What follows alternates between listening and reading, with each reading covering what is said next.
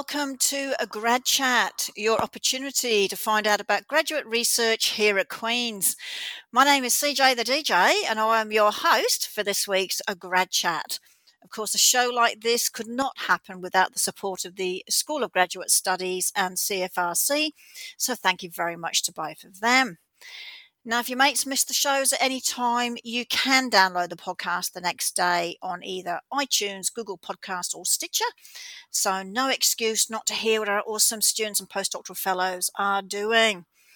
And just a reminder, the clarity of the recording isn't quite as good as when we do it in the studio. So, our apologies there. But as I say every week, we want to keep the programming going. So, COVID 19 or not, we're here to give you a program each week. Now, today I would like to introduce you to Cheryl Bruce, who is doing a PhD in cultural studies under the supervision of Dr. Colleen Renihan. So, welcome to Grad Chat, Cheryl. Thank you for having me. I, I, guess, Cheryl, before we get started, because you're actually working in an area that I, I find fascinating. But can you give us a bit of a background of where you've come from before actually wanting to do a PhD in in cultural studies? Sure. I mean, I I came to it in sort of a roundabout way. I did my undergrad straight out of high school in music education, and right I never really particularly wanted to teach. It was always just sort of a backup. I didn't really know what I wanted to do. So I stayed and I did a master's in performance, eh, which was really fun. And I'm really happy that I did it. But it turns out that it's really hard to make a living solely in performance. And I remember, right. I remember one of my professors saying to me, it doesn't matter if you want to be a teacher or not. If you're a musician, you will end up teaching at some point in your life. that turned out to be very true. so I took a year off. I, I did my undergrad and my master's at Western, but I'm actually from the Picton area. I grew up in Picton. So I came back here to be with my family, and I ended up doing uh, an education degree at Queen's and then I went into teaching. Um, Famous last words, eh? Right. so I've been a high school teacher for about 10 years, and the PhD was always something that I wanted to do. It was just a question of finding the time and sort of the means to do it, I guess. Right. Um, mm-hmm. And I, I didn't really know about the opportunities. I always sort of thought that my path was set out if I did an undergrad and a master's in music, then of course my PhD would have to also be in music. But it turns out there are other options. And I was really excited to learn about the cultural studies program at Queen's, which is interdisciplinary and was accepting of my ideas. So I looked at that program well three years ago. This is my second year of the program, um, and happily got accepted. And I've I've been there for the last two years, and I'm still kind of teaching on the side, which is nice. I have that sort of part time, but I'm really excited to be pursuing the PhD now and doing what I really wanted to do kind of from the beginning. It's funny how things fall into place after a while. That's true. And, and do you think, I mean, I'm I'm sort of uh, looking into the future here. Do you see this as just something that you've always been passionate about wanting to do, or is it you're hoping to use this to take your career into another direction? I've taught various levels. I mean, I'm qualified to teach high school, and that's what I've been doing. I also teach part time at Loyalist in Belleville at the college. Right. So I really like the higher levels where it's not so much about classroom management, it's more about content and making connections with people. So I mean, I would like to pursue teaching at a higher level to some extent. I mean, I don't really know where this will take me. I'm just hoping that it will mm-hmm. add to my possibilities, I guess. Well, I, well, I think with, I mean, people are going to find out about your research topic shortly, but I, I think with um, some of the work that you'll be doing, both in your research and some of your extracurriculars, that might give you some other ideas too of where this can take you. Because one of the nice things, as we know about being at a university, and you kind of mentioned it, is collaborations. And so some people will say, well, why cultural studies when you're a music buff type thing? Well, that's the beauty of a program like the cultural studies. And, and within cultural studies, there's a lot of collaborations or teachers from across different fields. Mm-hmm. I've I've been able to make connections in so many different faculties outside of music.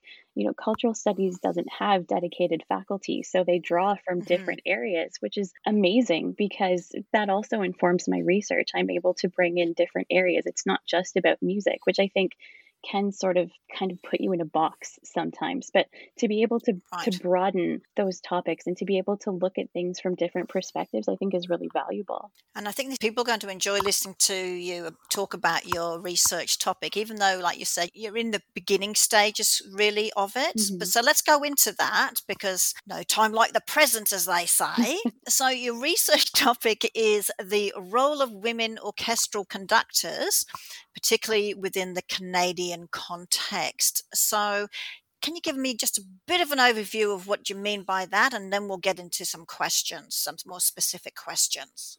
Sure. Well, again, I kind of came at this topic in a roundabout way. That seems to be the story of my life. it gets you there some way, somehow, mm-hmm, though. That's right. That's right.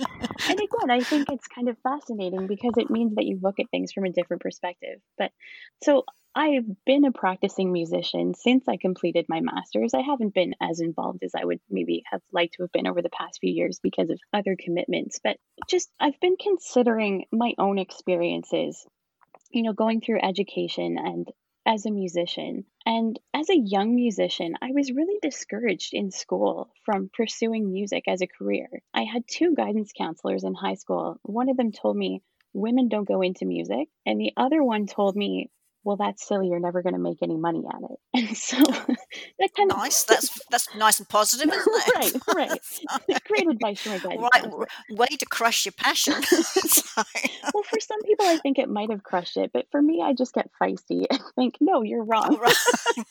I oh, love it.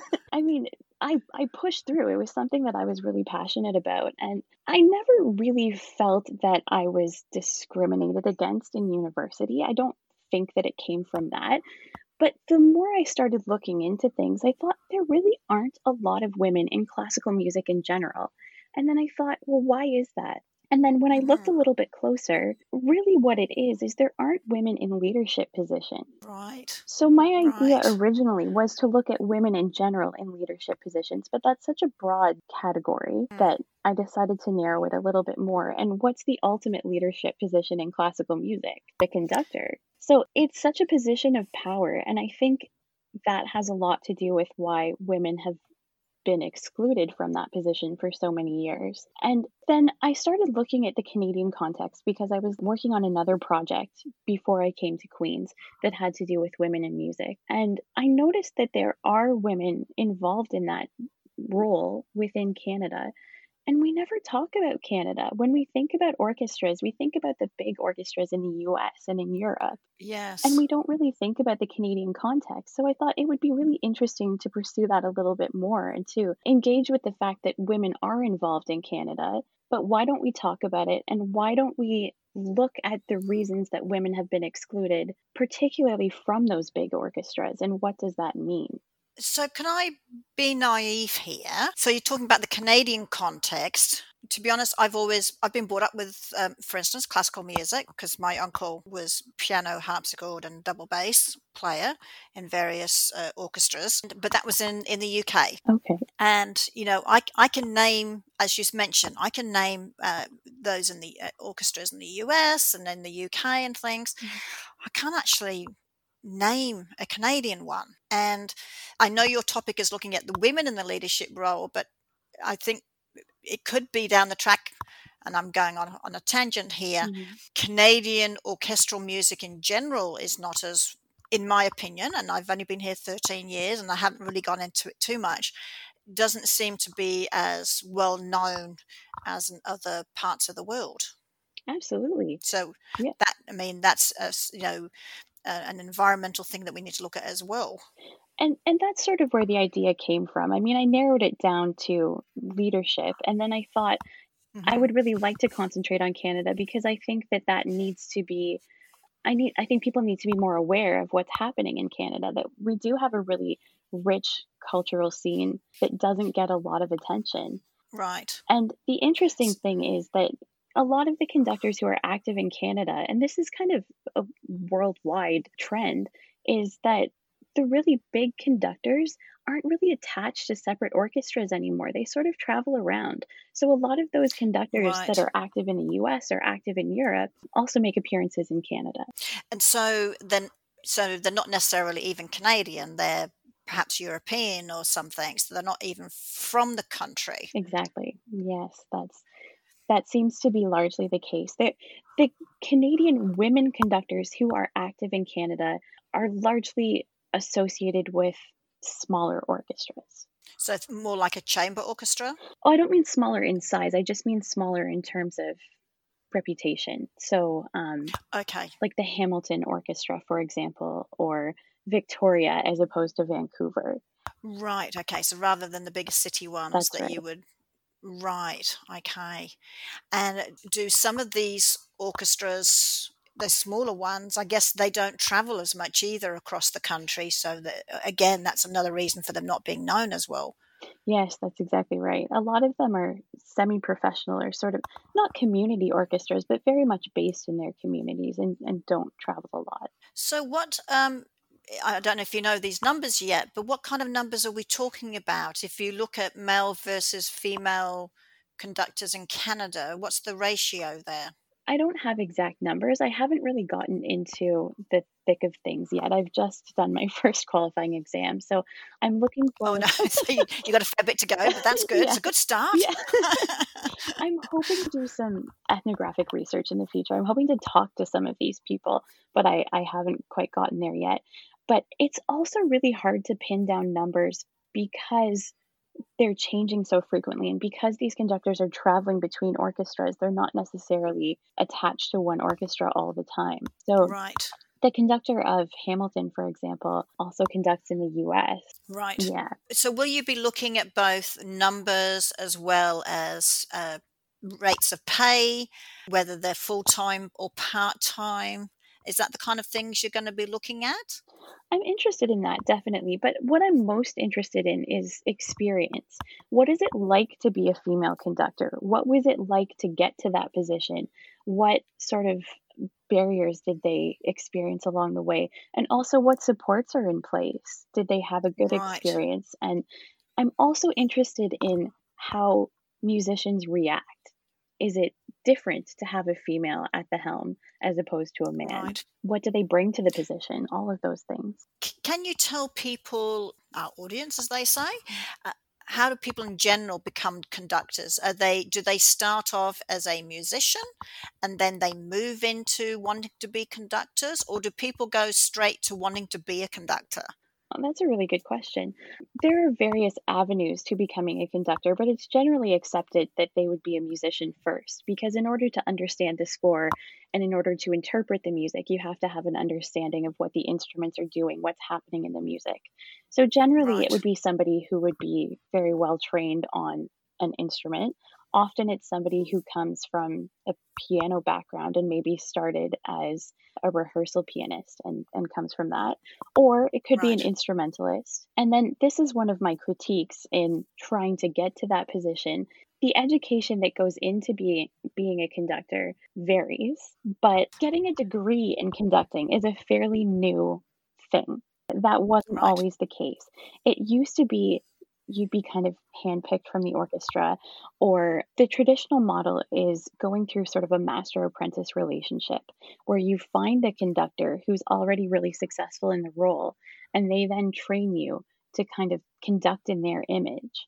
So Right. that serves to really exclude a lot of people, first of all, because that conductor has to be willing to work with you. And Yeah. second of all, it's a very prestigious position. So there are only so many apprentices that those people would be willing to take on. Yes. So it's a pretty exclusive role and it's difficult to to find first of all an avenue into the position and then to find work because there are very limited jobs available as well. It's interesting you say there's there's the new thing now about getting a degree because I never even thought about that in music. I mean, I know when you're going through music, there's different grades and exams you can take as you're learning the instrument Mm. things like that. but sitting exams is is different to perhaps going to a university to get a degree. I mean, right. Well, I mean, music- is that happening in Europe as well, or is that more here or in North America? Oh, that's a good question. I mean, I don't mean music degrees in general. I think music degrees have been around for quite some time, well over a century, a couple of centuries even. Right, that's true. And particularly in the bachelor's, I'm thinking like the conservatorium places, uh, conservatorium music halls and things. Yes, that's right, exactly. And the first music degrees, I think, were through conservatories that became associated with universities. But what's new is getting a degree specifically in conducting. That used to be something right. that very much came out of the master apprentice tradition rather than having a piece of paper that says you can conduct. Um, right. So the, the problem with that is that going through the master apprentice model doesn't guarantee you a job, but it makes it a little bit easier because you then have this champion that's sort of helping you, helping to lift you up. Whereas if you yes. go through the university and get a degree, there's no guarantee that you're going to be employed at the end of it, or there's no guarantee that you're going to be employed where you hope to be. I think a lot of underemployment is happening at that level. Well, that's where the, I mean, if you think of a university degree, that's where you need the practicum component, which means, as you're saying, making yourself like an apprentice to someone. so it's a bit of a catch 22, isn't it? Yeah, I mean, it still exists if you do a conducting degree. There's still a component of of having that practical experience. There has to be, but it's harder mm-hmm. because you're in a class of several people. Everybody has to have their turn on the podium. So then it becomes more like a master class where you you're watching other right. people, which is valuable as well. You're watching other people and, and getting their critiques, but it's less of a one-on-one kind of situation. So, how does it work in Canada? I mean, what I'm I mean, where in Canada can people do this sort of learning to be a conductor? Well, that's a good question, and and that's what I really want to look more into because again, the Canadian context isn't really talked about. I had some classes in conducting when I did my undergraduate degree in education. Um, all education students have to do at least one class so that you understand the basic patterns that are used and how to read a score. Right. But that doesn't really train you to be a conductor at the higher levels. It trains you to do the most basic timekeeping. And I think that's mm-hmm. what a mm-hmm. lot of people think conducting is. But there's so much more to it. There's interpretation of the score, there's understanding gestures yes. and making connections with the musicians and communicating non-verbally. Right. Um, mm-hmm. And that comes with practice and it comes with honestly having having somebody who can show you at least in the first stages so that show you gestures or give possible interpretations so that you can then take that and make it your own. Make it your own yeah. Uh, so what kind of changes do you think we need i mean i know you're early in your in your work but what kind of changes do you think need to be made in order to encourage more equitable hiring practices for women conductors? I think that there are a lot of things at play. I think that it's not just about women. I think classical music itself has been a fairly exclusionary field. Traditionally it's been the realm of white men, to be frank. Right. So I think that it's not just about women. The reason I chose to speak about women is because it's been my own experience. But I think the field itself needs to be much more open to people of color, to the LGBTQ community, much, much more open about people in general. And not worrying so much about tradition. I think that that really puts a lot of people off. You know, when you go to a concert, everyone's dressed to the nines. exactly, exactly. Everyone's dressed perfectly, and there are these conventions that you're expected to follow.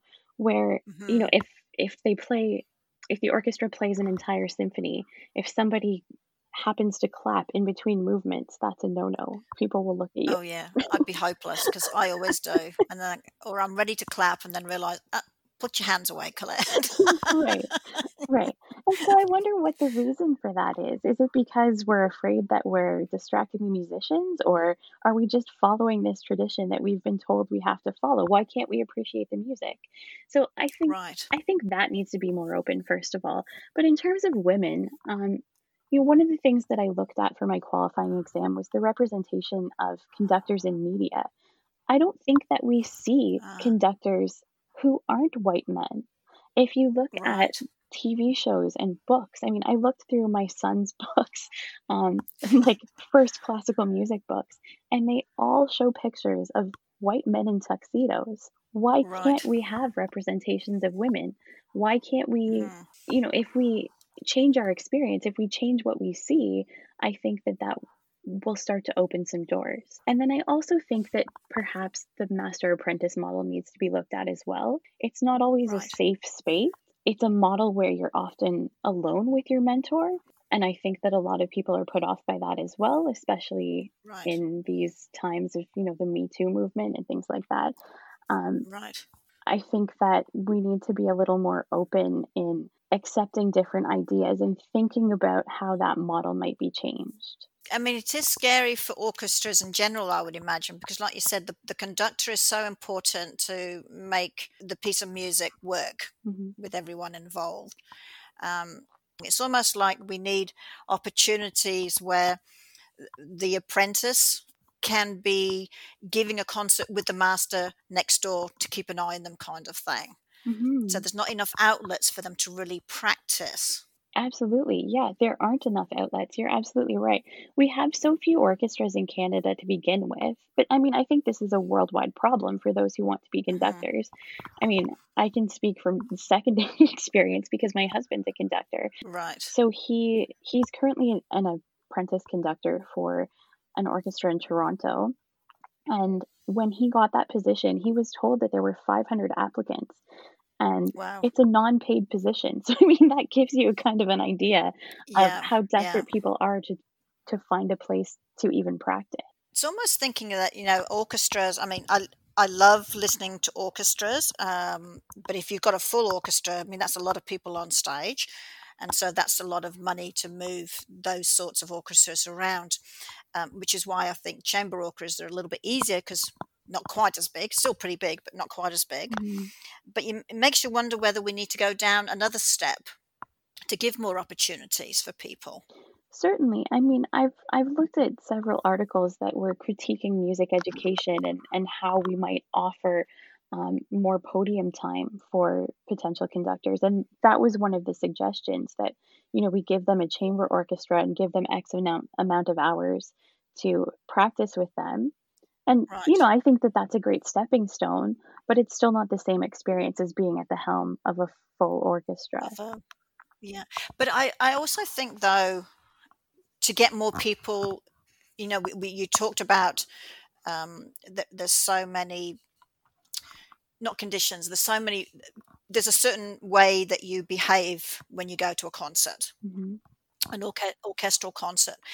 Well, sometimes I think we need to sort of break that down too to get more people interested in going to those sorts of concerts. And you can look at things like opera.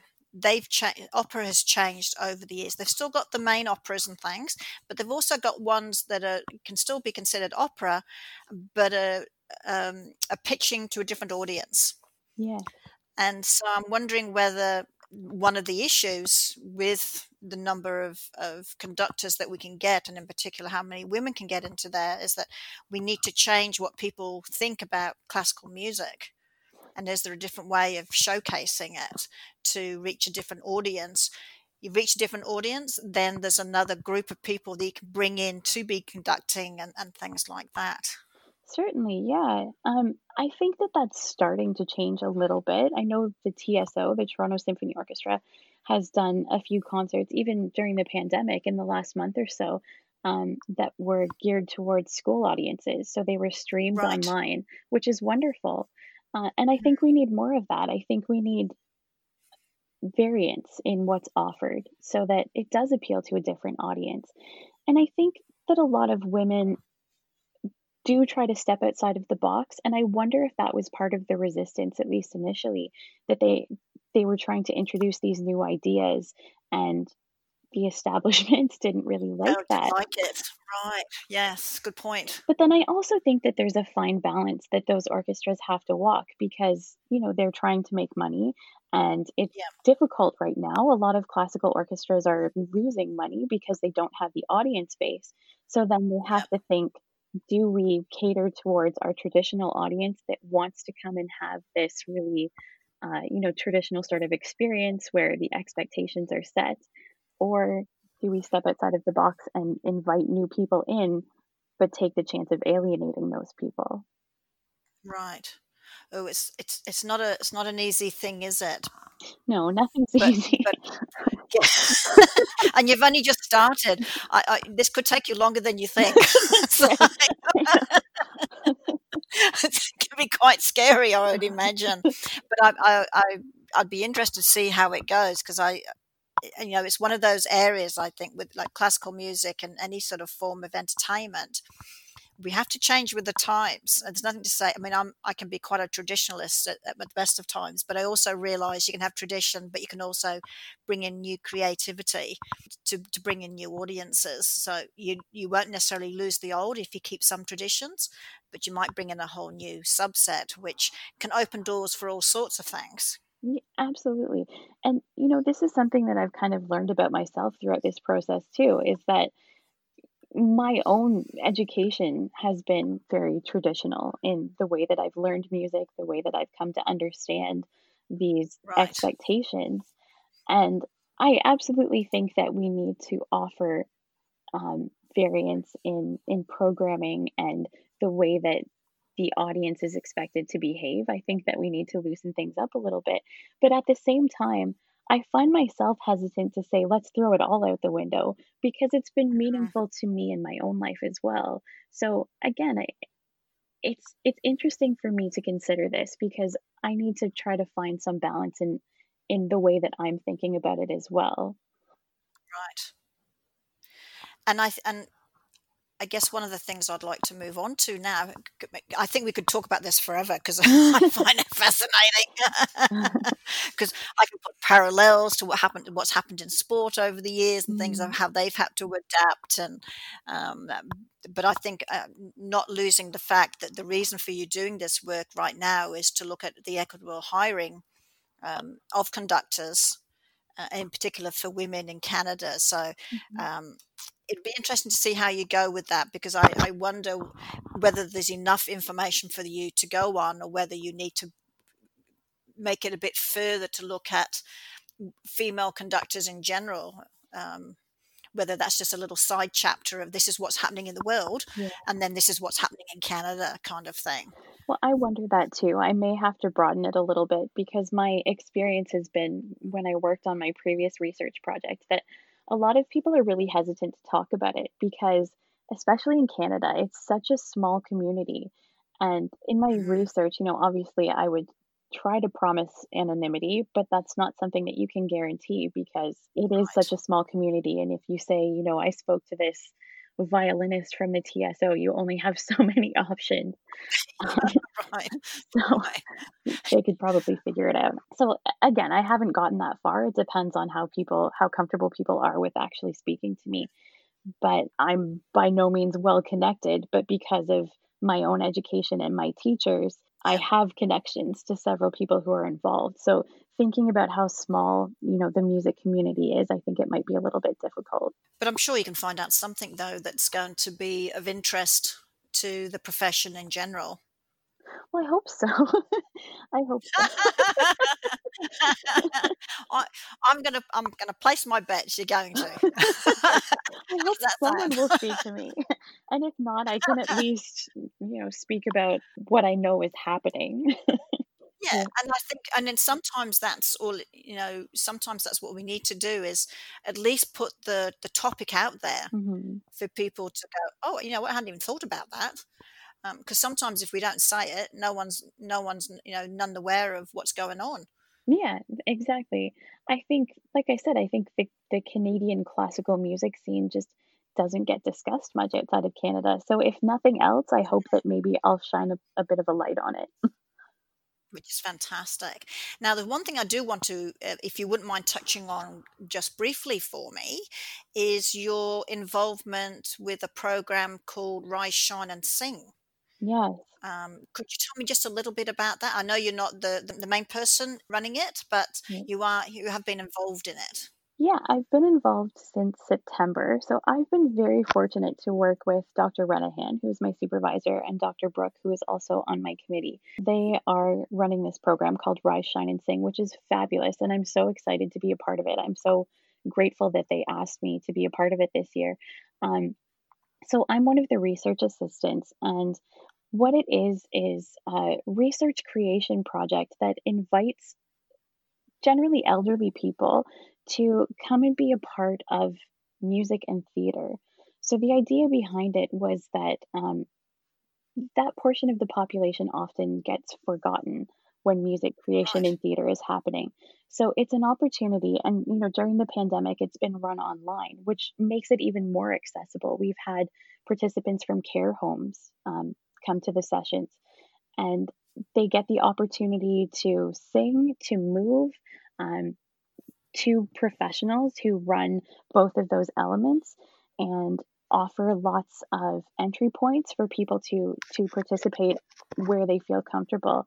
So we've done songs like California Dreamin', Glow, Four Strong Winds, uh, Autumn Leaves. Those are all things that we've covered in the last few weeks.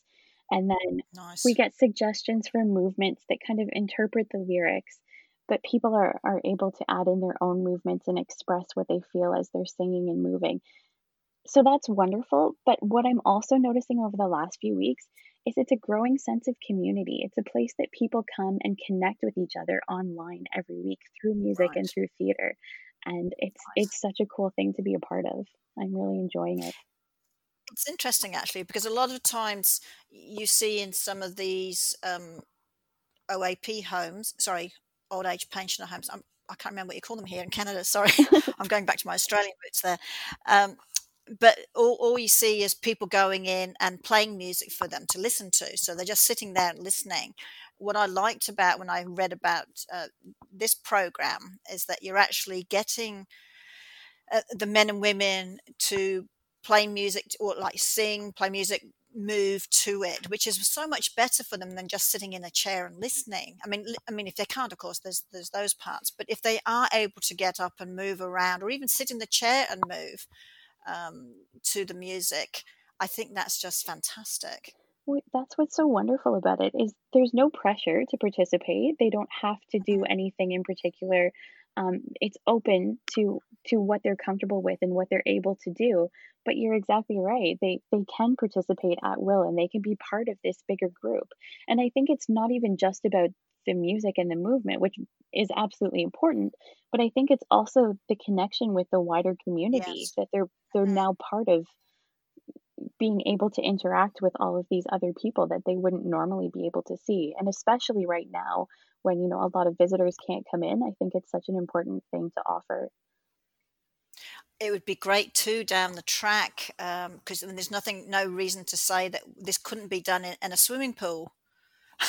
Oh, that would be an interesting experiment. Yeah, I mean, because they do have the, the swimming things anyway, but putting music in it as well, so they're moving with the in the pool, which of course is non-weight bearing, so it's sometimes a little easier for people. Yeah, that would be a really interesting project for the future, wouldn't it? Yeah. so I've got more things for you guys to do.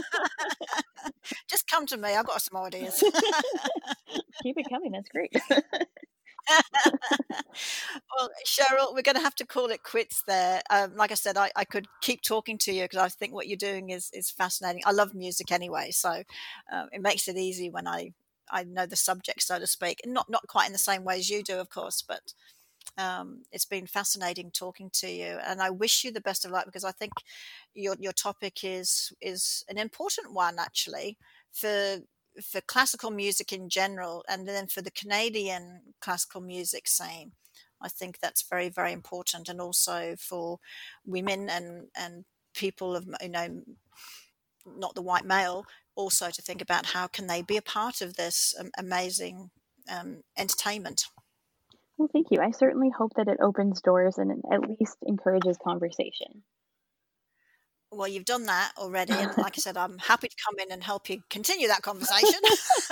That would be wonderful. Maybe I can come back when I have a little more information.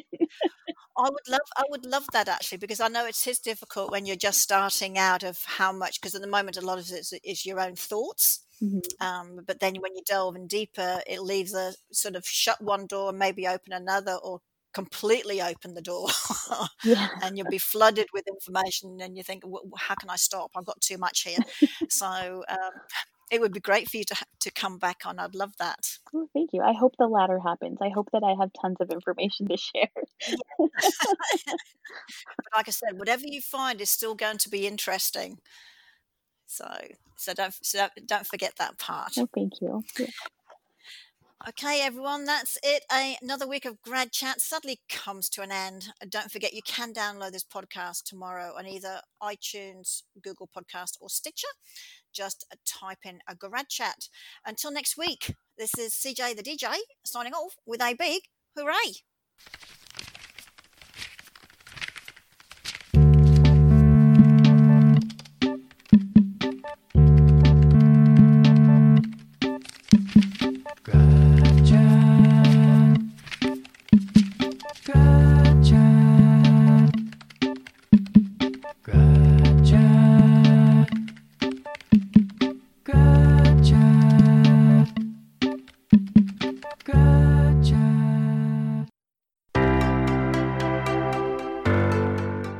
Thank you for listening to this podcast produced at CFRC 101.9 FM in Kingston, Ontario, at Queen's University, situated on the traditional territory of the Anishinaabe and Haudenosaunee peoples. The CFRC Podcast Network at podcast.cfrc.ca is brought to you by the generous support of the Queen's University Faculty of Engineering and Applied Sciences.